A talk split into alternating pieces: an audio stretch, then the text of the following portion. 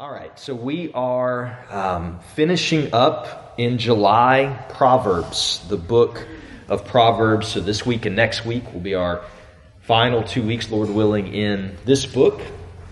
And as we are finishing up this series, uh, after spending four months studying Proverbs, I've been thinking a lot about what I hope and pray that as a church we take away from this series uh, what, what it is that I am really asking of the Lord that He would accomplish. And obviously, becoming a wise church is in line with this book and, and the purpose of us studying it.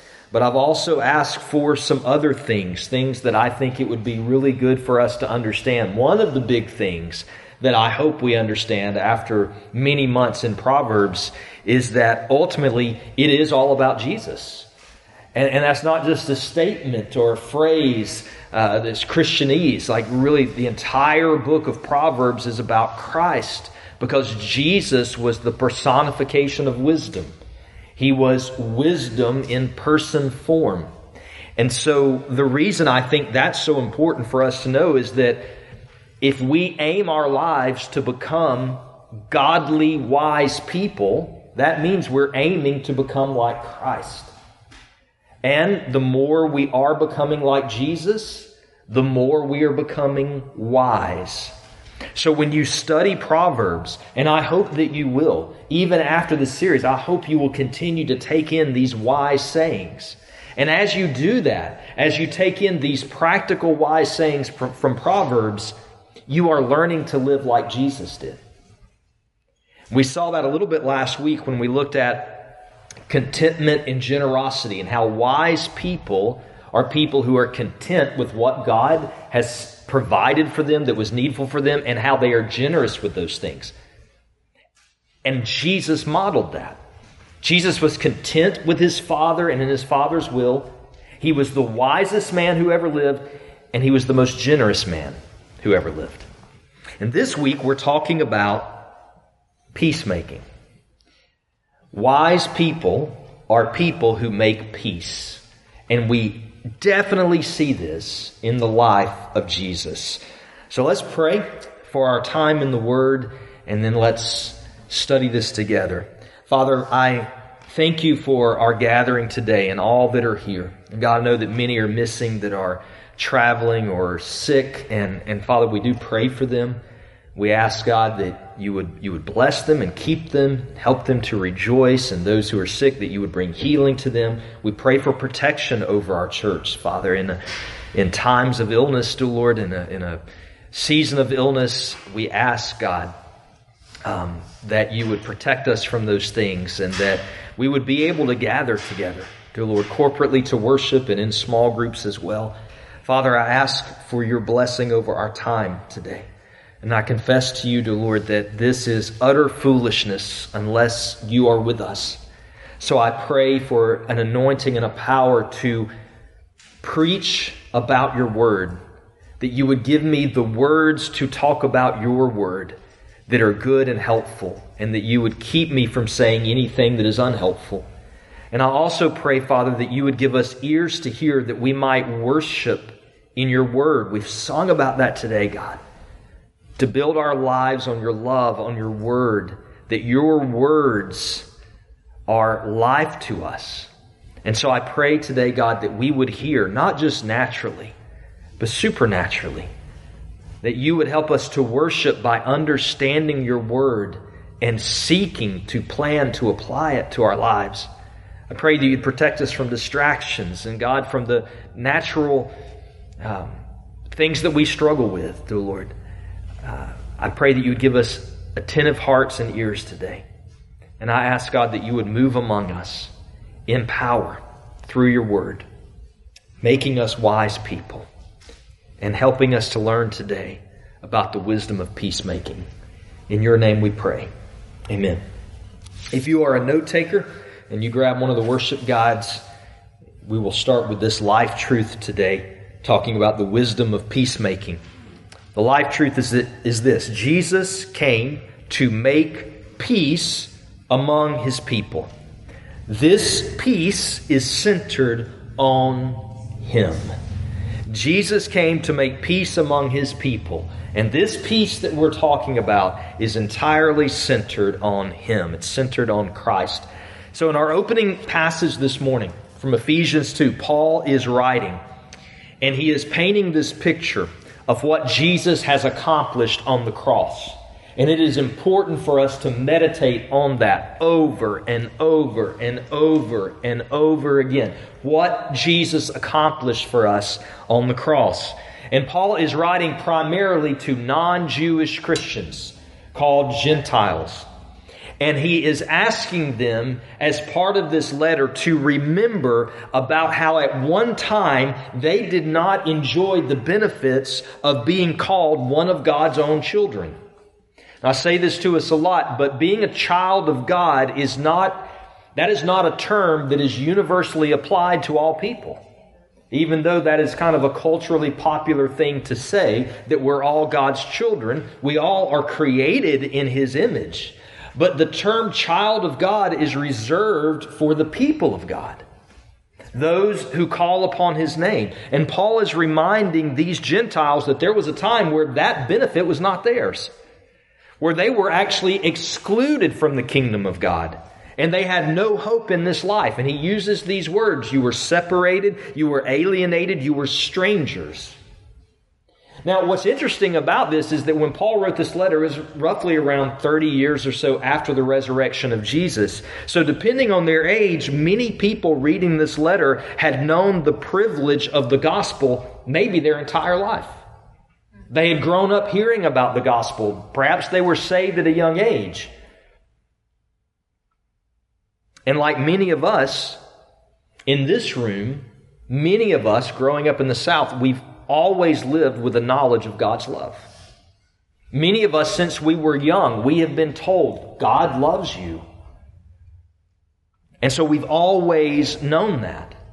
But Paul is asking the Christians in Ephesus, just as he is asking Christians today, to think historically to how things were before the death of Christ and to consider what your life would be like if Christ had not come and made that sacrifice. See, if you don't take time to sometimes think about that, to think deeply about what it would look like for you if Jesus had not come to die on the cross, if you don't take time to think about that, you will not truly understand the value of your salvation. Privilege is a blessing until you take it for granted. When something that is a great privilege becomes commonplace to you, you start treating it as something that is normative, common. You don't think about what a privilege it is. It'd be like a person who grows up in an, an affluent house where they have everything they need all the time and that they never want anything. It's very difficult for them to appreciate what it would mean to be poor. Many of us have grown up in the riches of the gospel, and we have a need to think and ponder what it would be like if we were still poor in spirit without Jesus. So when Paul says in verse 13, but now, he is saying, never forget that Jesus has changed everything for you. So listen to these words one more time. But now, church, in Christ, you who were far away have been brought near by the blood of Christ, for he is our peace. He has made both groups one. And he's talking there about Gentiles and Jews. And he has tore down the dividing wall of hostility. In his flesh, he made of no effect the law consisting of commands and regulations and he did this so that he might create in himself one new man from the two, resulting in peace.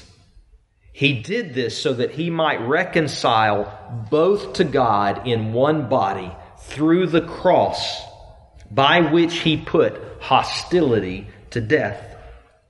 I said in this live truth that Jesus came to make peace among his people. I want you to think about that in two ways. First, peace with God.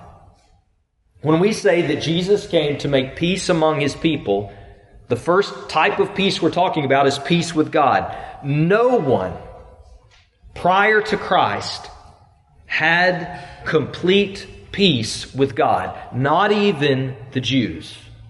Not even the called, chosen people of God who had the covenant of God had complete peace with God. The Jews were often, in Paul's language, near to God in their proximity of worship. They had a tabernacle or a temple. They could go there. They could make sacrifices. They carried the name of God. They lived in the land of God that He had promised them for much of their history. So they were near to Him in proximity, but they were not close to Him in heart and holiness. They couldn't stay there. Even if they could get close to Him in heart in their affections for a moment, something would always pull them away. They did not have complete peace. And then Gentiles, which would be, I assume all of us in this room, non Jews, Gentiles certainly were far away in Paul's language because their families worshiped many gods. They could only see from a distance the work of God and the people of God.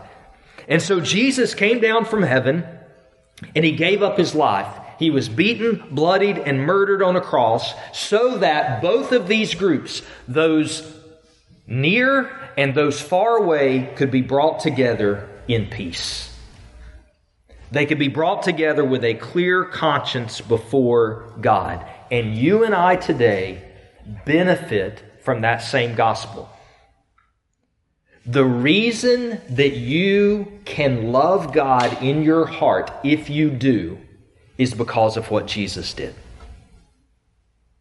Without Christ, the most that you would be able to do is some type of religious practice where maybe you could train yourself to, on a routine basis, do some religious things that really would not ultimately impact you. If you love God in your heart, truly love Him in your heart, the only reason that you can do that is because Christ has made a way for you to have a new heart that loves God. So, my encouragement to you is fight to rejoice in that always. Fight yourself. Fight your flesh. Fight your temptation to see your Christian life as something commonplace. Fight to have joy in what Christ has accomplished for you on the cross. And even if you've been blessed with a really long life in Jesus, don't let the blessing of that long Christian walk rob from you the wonder of the privilege of being called a child of God. Jesus came to help all people have peace with God. Secondly, when we say Jesus came to make peace among his people, we mean peace with one another. If he has come to help all people that will look to him have peace with God, then he has also come that we may have peace with one another. In that Old Testament worship system, Gentiles could go to the temple. But when they got there, there was an area that they had to remain in. It was the court of the Gentiles and, and they were not allowed to go into the inner parts of the temple where the Jewish people were. That was reserved for the Jews. And there was actually an inscription on the wall that separated where the Gentiles could be from where the Jews could be. And the inscription on that wall warned the Gentiles that they were in danger of death if they entered into the part of the temple that was only for the people of God, the Jews. I imagine that is what Paul had in mind when he said Christ has broken down the dividing wall of hostility. Gentiles are no longer separated from the Jews.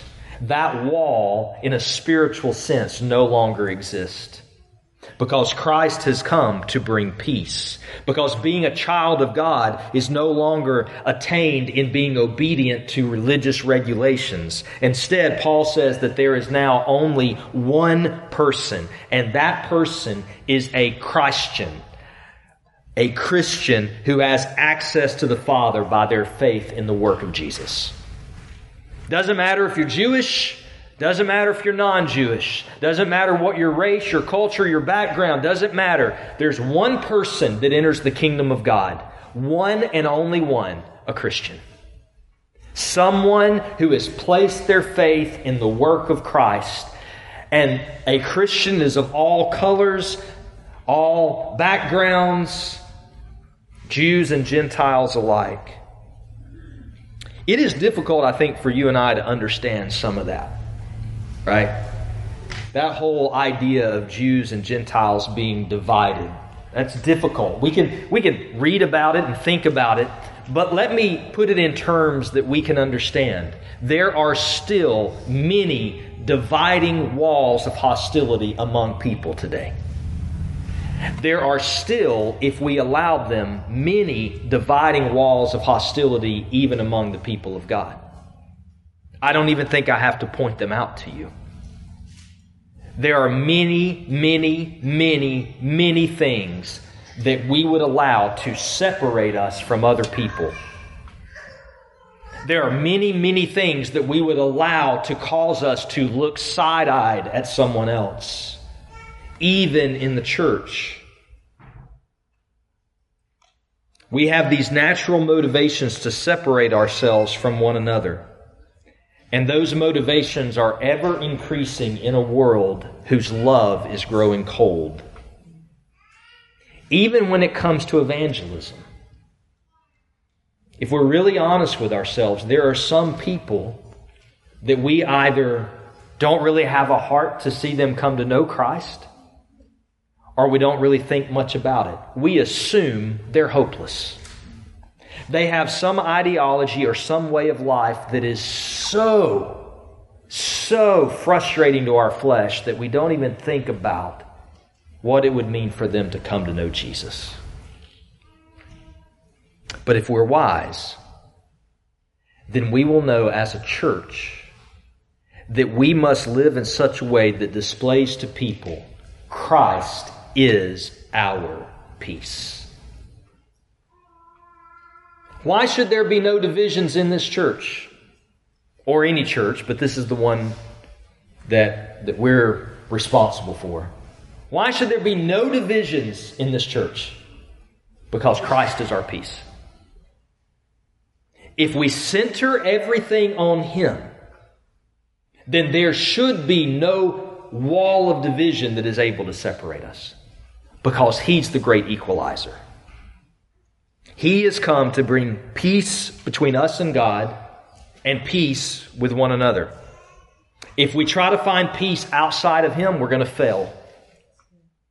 But if we place our attention and if we are primarily affectionate for Jesus, then there will be no hostility among us.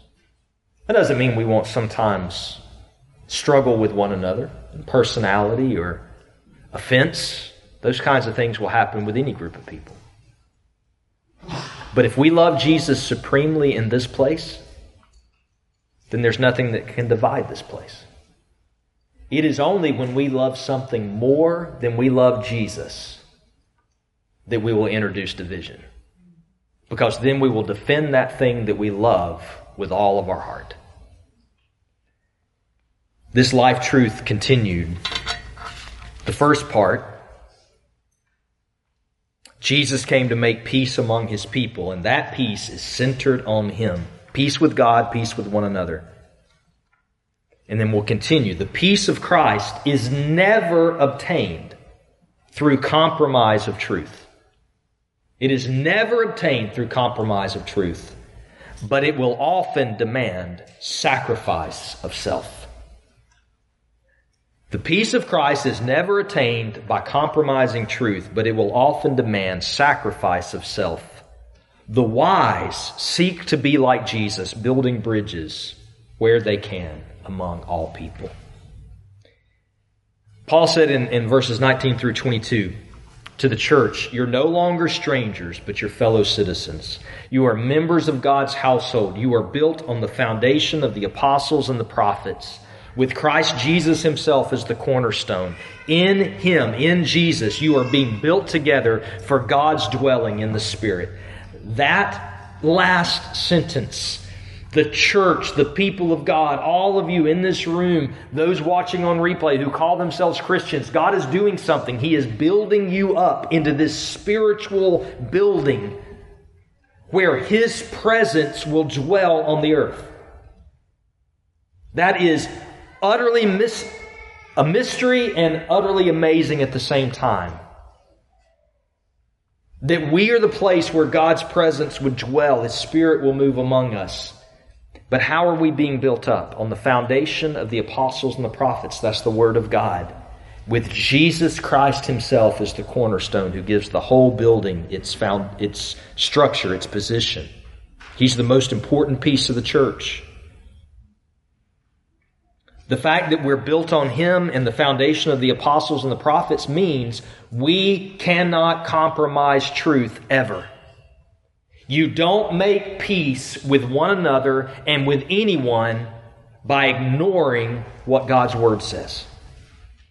That is peacemaking the way the world makes peace. We can't ignore His Word, we can't alter His Word. As a matter of fact, Jesus said that is the only kind of division that you cannot avoid.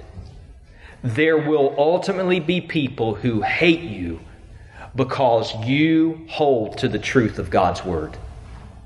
And unless they come to know Christ, there'll be nothing you can do about that.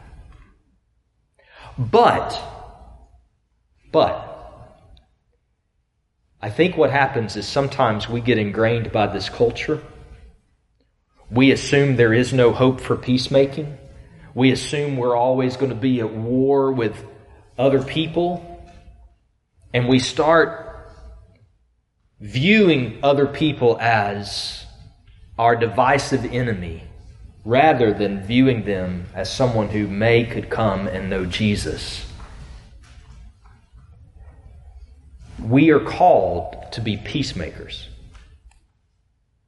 If we cannot make peace because someone, in order to be in a unified relationship with us wants us to compromise or ignore the Word of God, then we can't go there with them.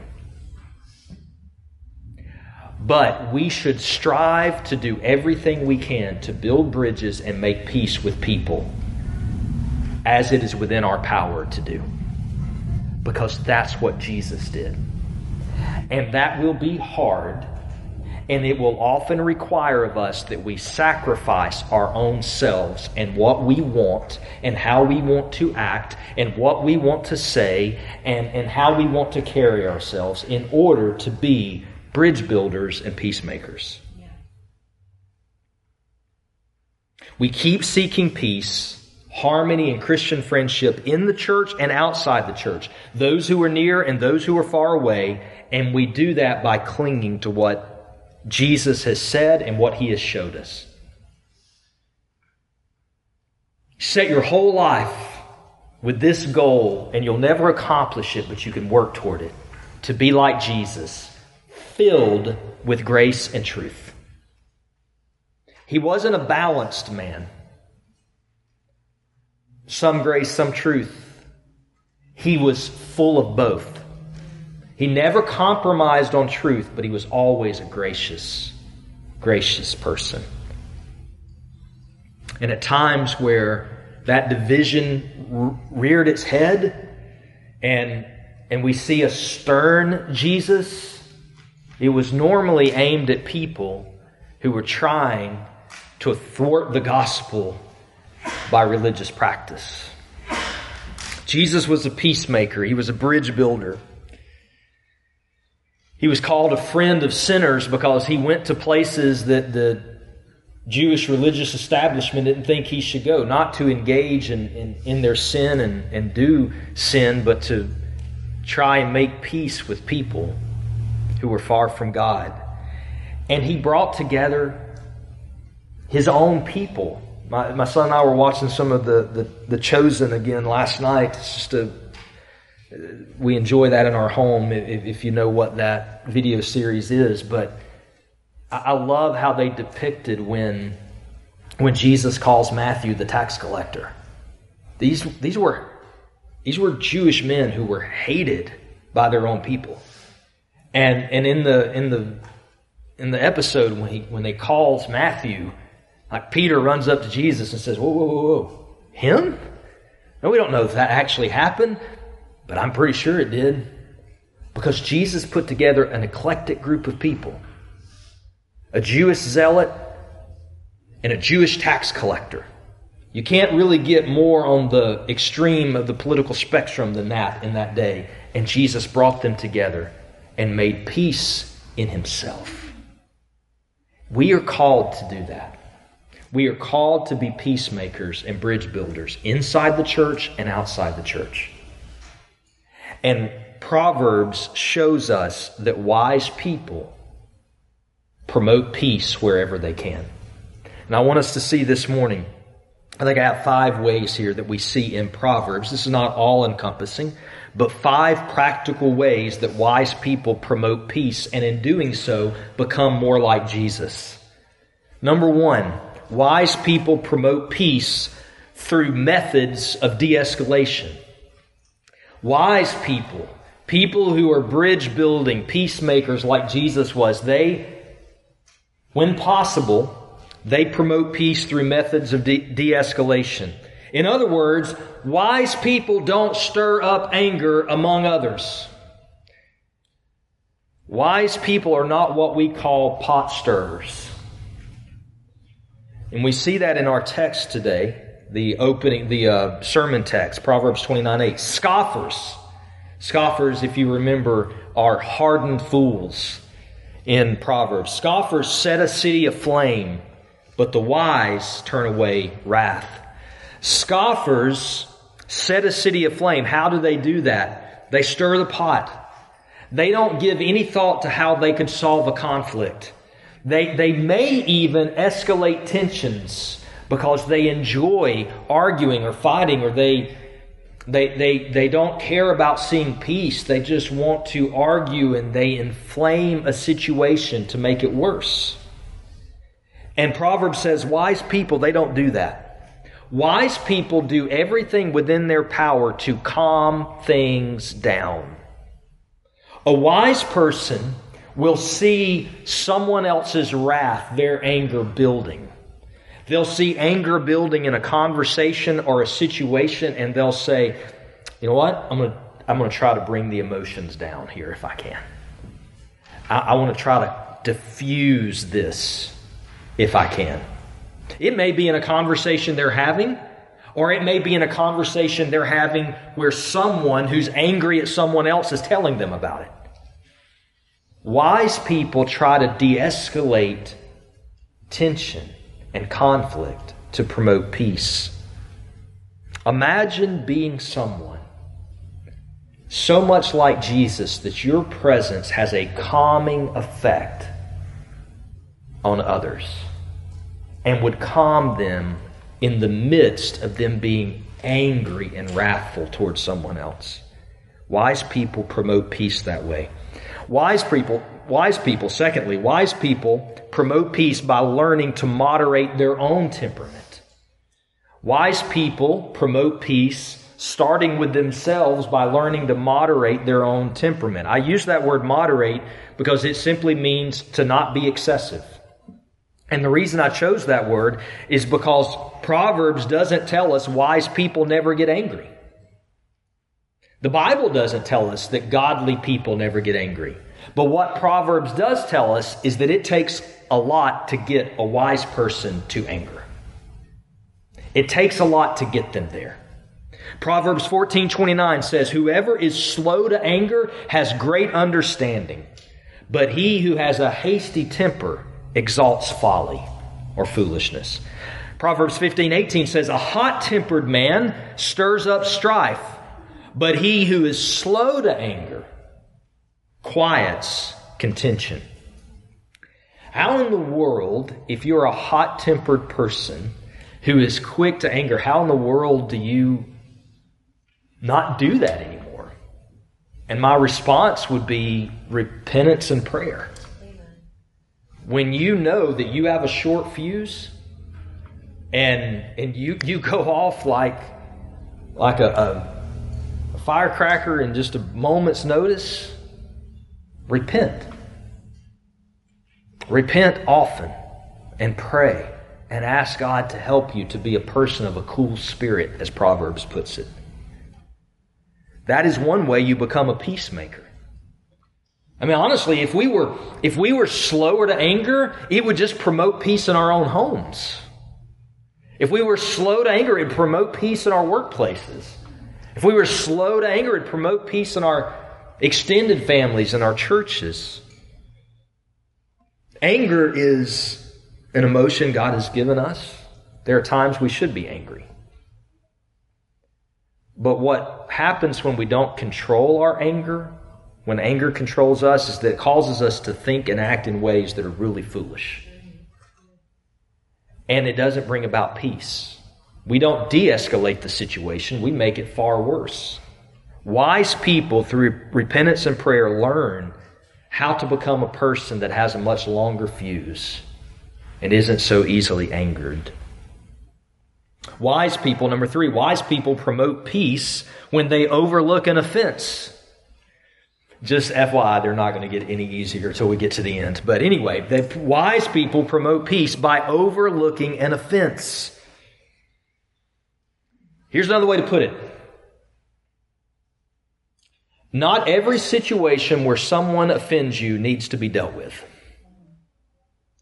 Now, sometimes it does. Sometimes it would actually be very unhealthy to not deal with an offense. I would say, especially if it is someone close to you that is doing it intentionally, or maybe even if they don't realize they're doing it, but it's over and over and over again, then you probably need to address that. But many times, especially when it comes to unintentional offenses where someone really didn't mean to do it, wise people learn how to just let those things go. Wise people learn how to just let it pass.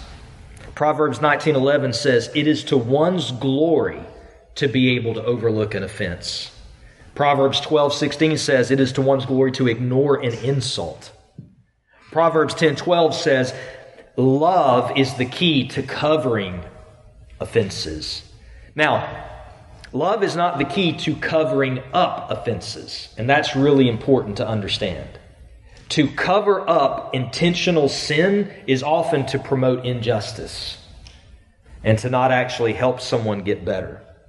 But covering over sin means that you love someone, you're patient with them, you're patient with people because you know Christ is patient with you.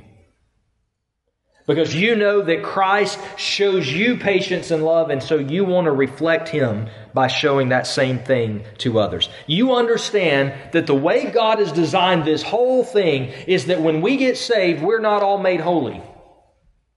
Every single one of us in this room that are a Christian are in the midst of our sanctification. We're in the midst of becoming like Jesus. Which means we're not there yet, none of us. So we're going to sin. We're going to hurt each other's feelings. We're going to offend one another. One day we'll all be together with Jesus for all times, and it won't be like that.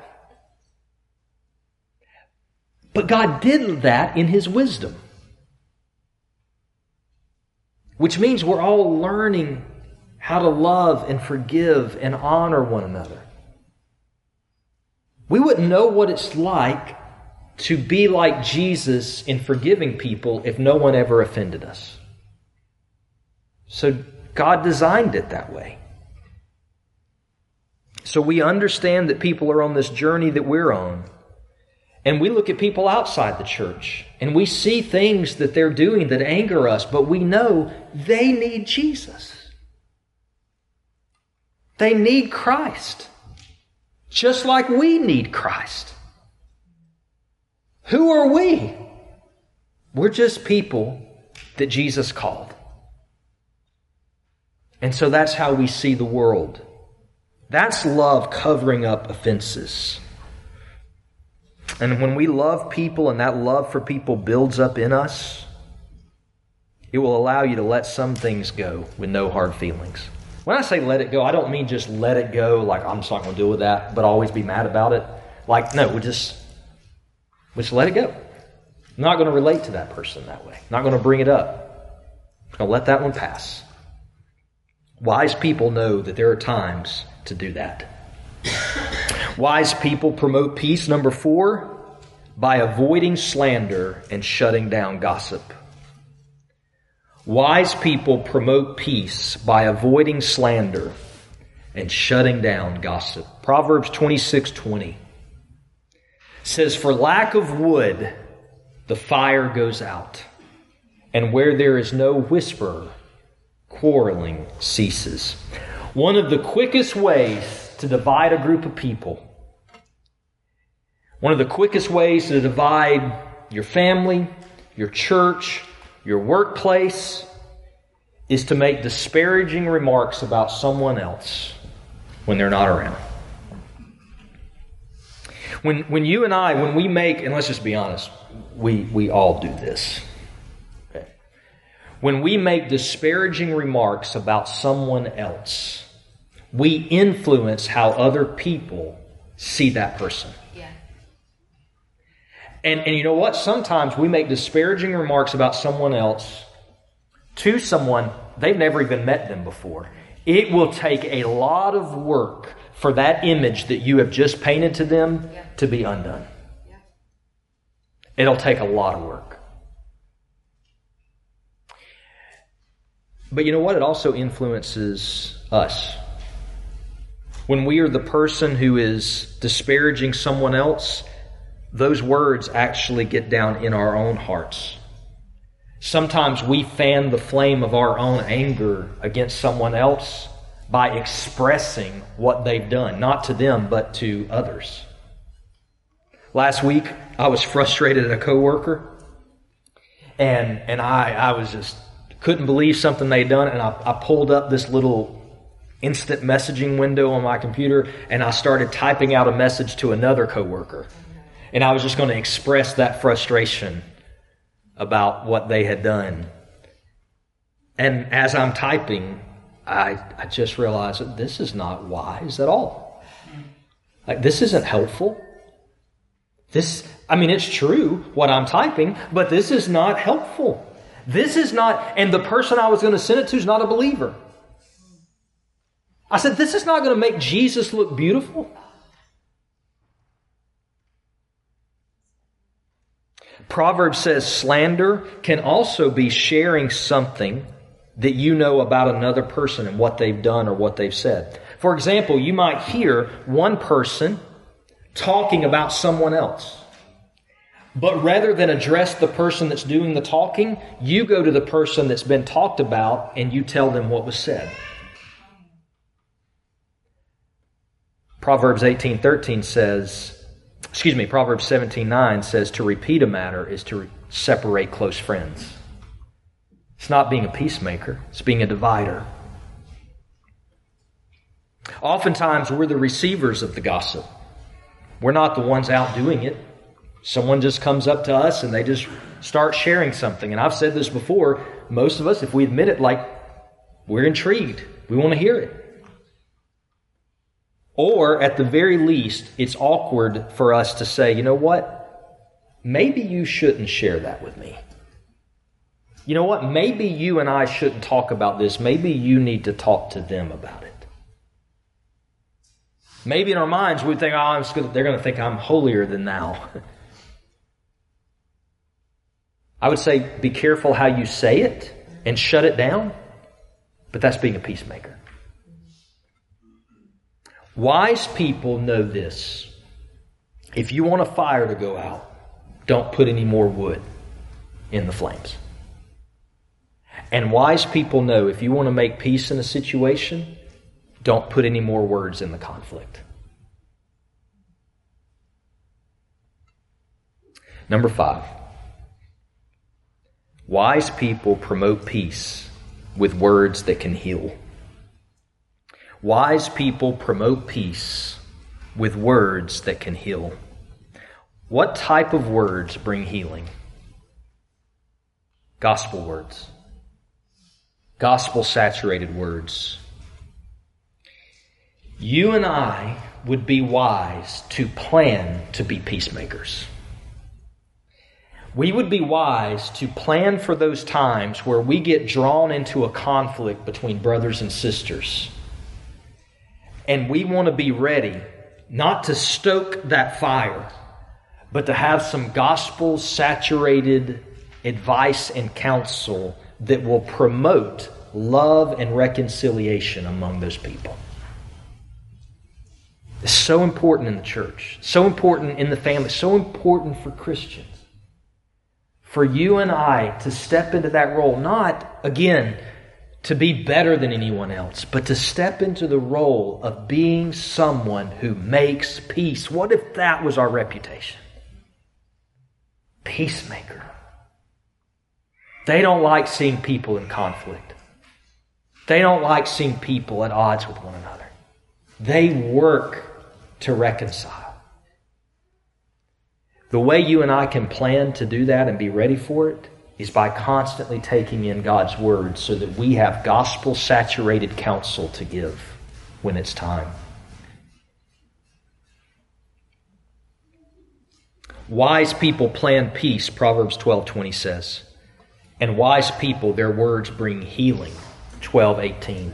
I think 12:18 says that the foolish their words are like sword sword thrust but the words of the wise bring healing.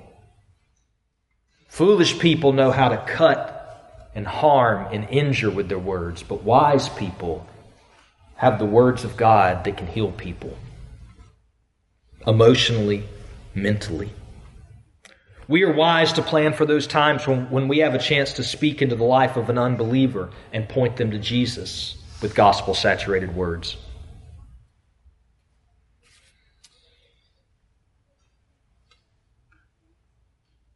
Proverbs is so practical that it's frustrating at times. We need a steady diet of these wise sayings to remind us how wise people live and how Jesus lived.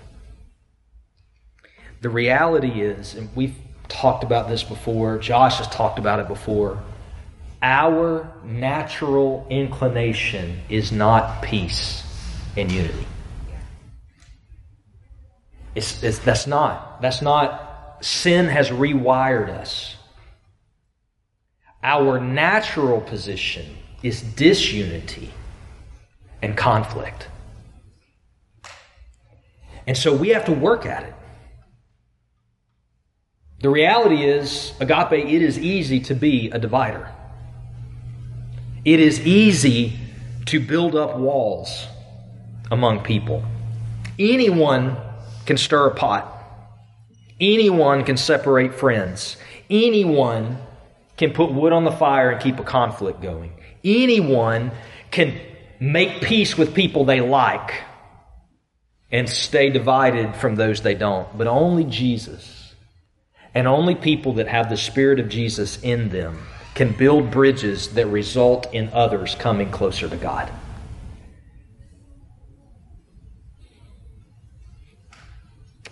And it is to our glory to desire to be like Jesus, not like our natural tendencies.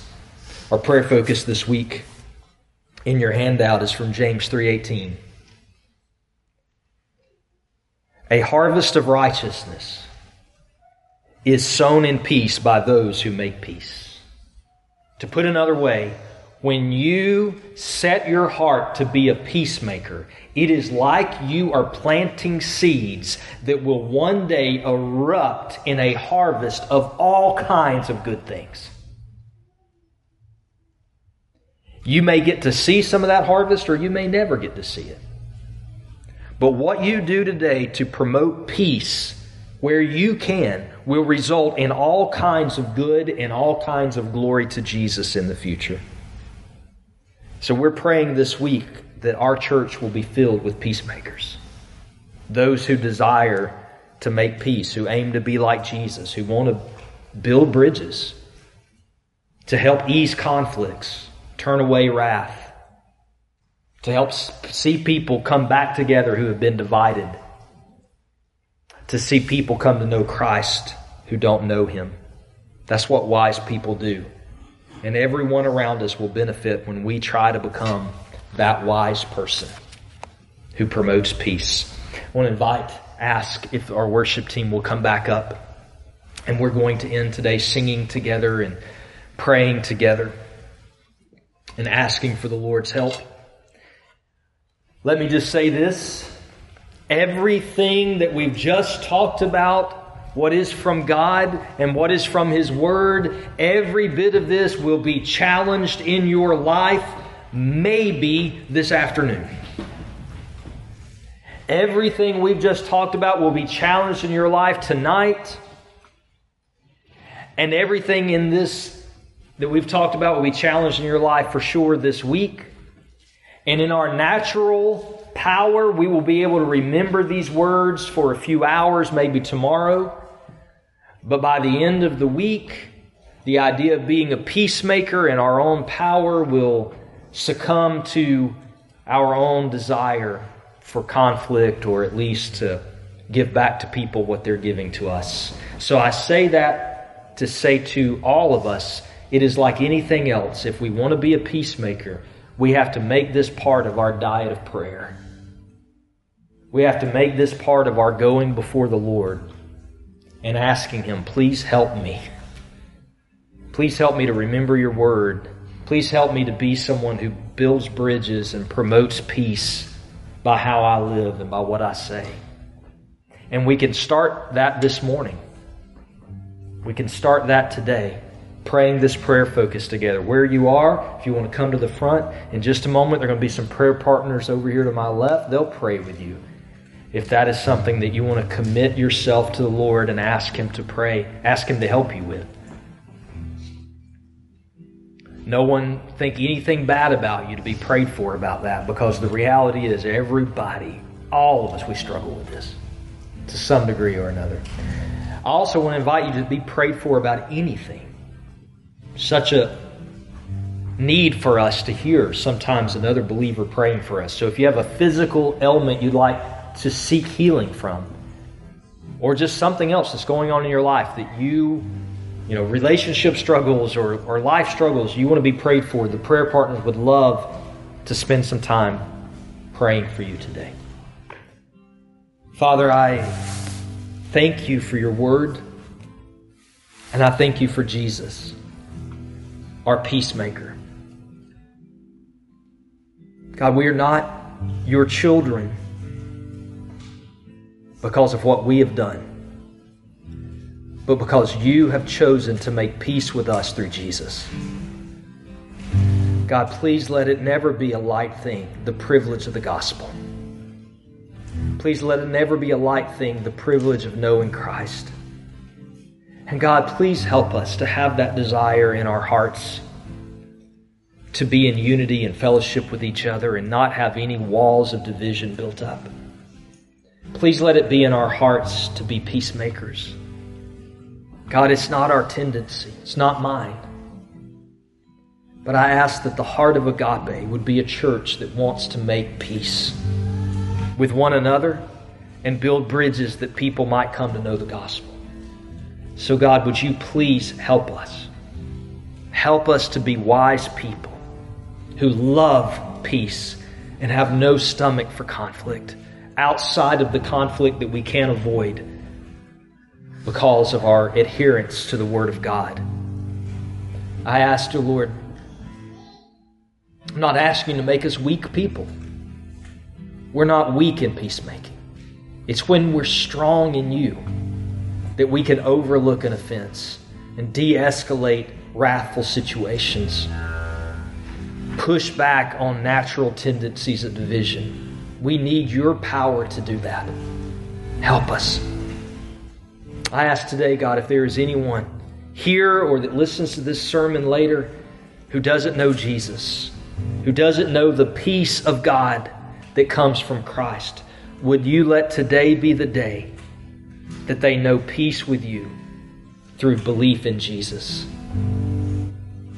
And if that is you this morning, if you know something is going on in your relationship with Christ that you need to talk about, please see me before you leave today.